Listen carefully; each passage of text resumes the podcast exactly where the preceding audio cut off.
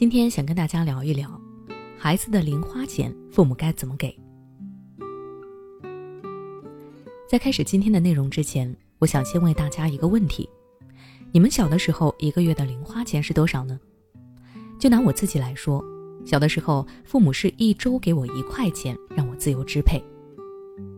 很多年轻的小伙伴看到这个数值的时候，可能会感到吃惊，因为这也太少了。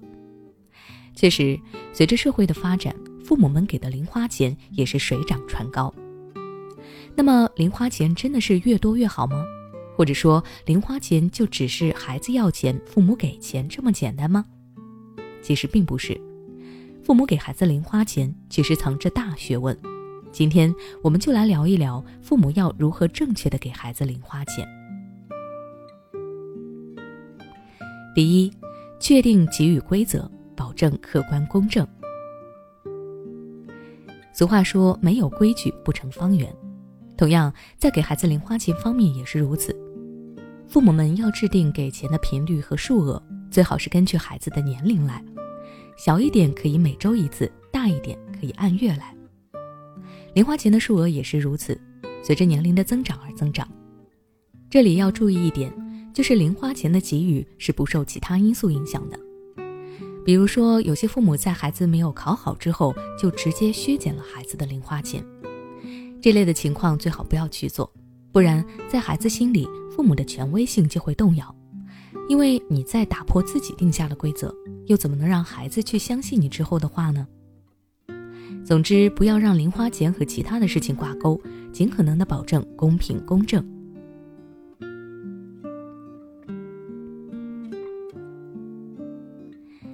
第二，善意引导，给予孩子充分的自由。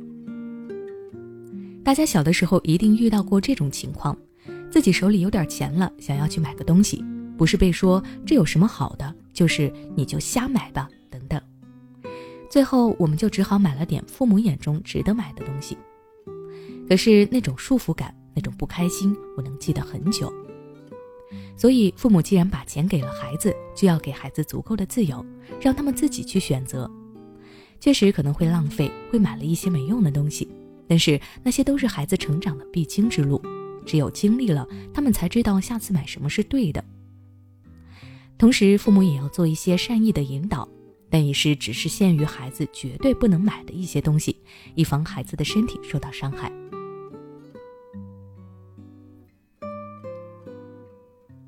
第三，培养孩子的理财能力。当父母做到上面两点之后，孩子的金钱观其实已经慢慢走上正轨了。但是这依然不够，现在只不过是一方给钱，一方花钱。要是有一天孩子想要买一个贵一点的东西，但是当月的零花钱不够了，该怎么办呢？要是父母因为一些原因只能暂时停掉孩子的零花钱，该怎么办呢？所以说，父母们一定要重视孩子的理财能力的培养，让他们更好的花钱。比如说，让孩子养成预算和记账的能力，让他们对自己手里的零花钱更有规划。也可以鼓励孩子把钱攒起来，没必要次次都花光，告诉他们储蓄的意义等等。这些内容并不复杂，但是对于孩子来说却是非常重要的，对他们的金钱观的塑造是很有帮助的。最后，我想说，钱多钱少都是外物，孩子的性格和心性一定要重视，千万不要让孩子养成了那种自私自利或者热衷攀比的人。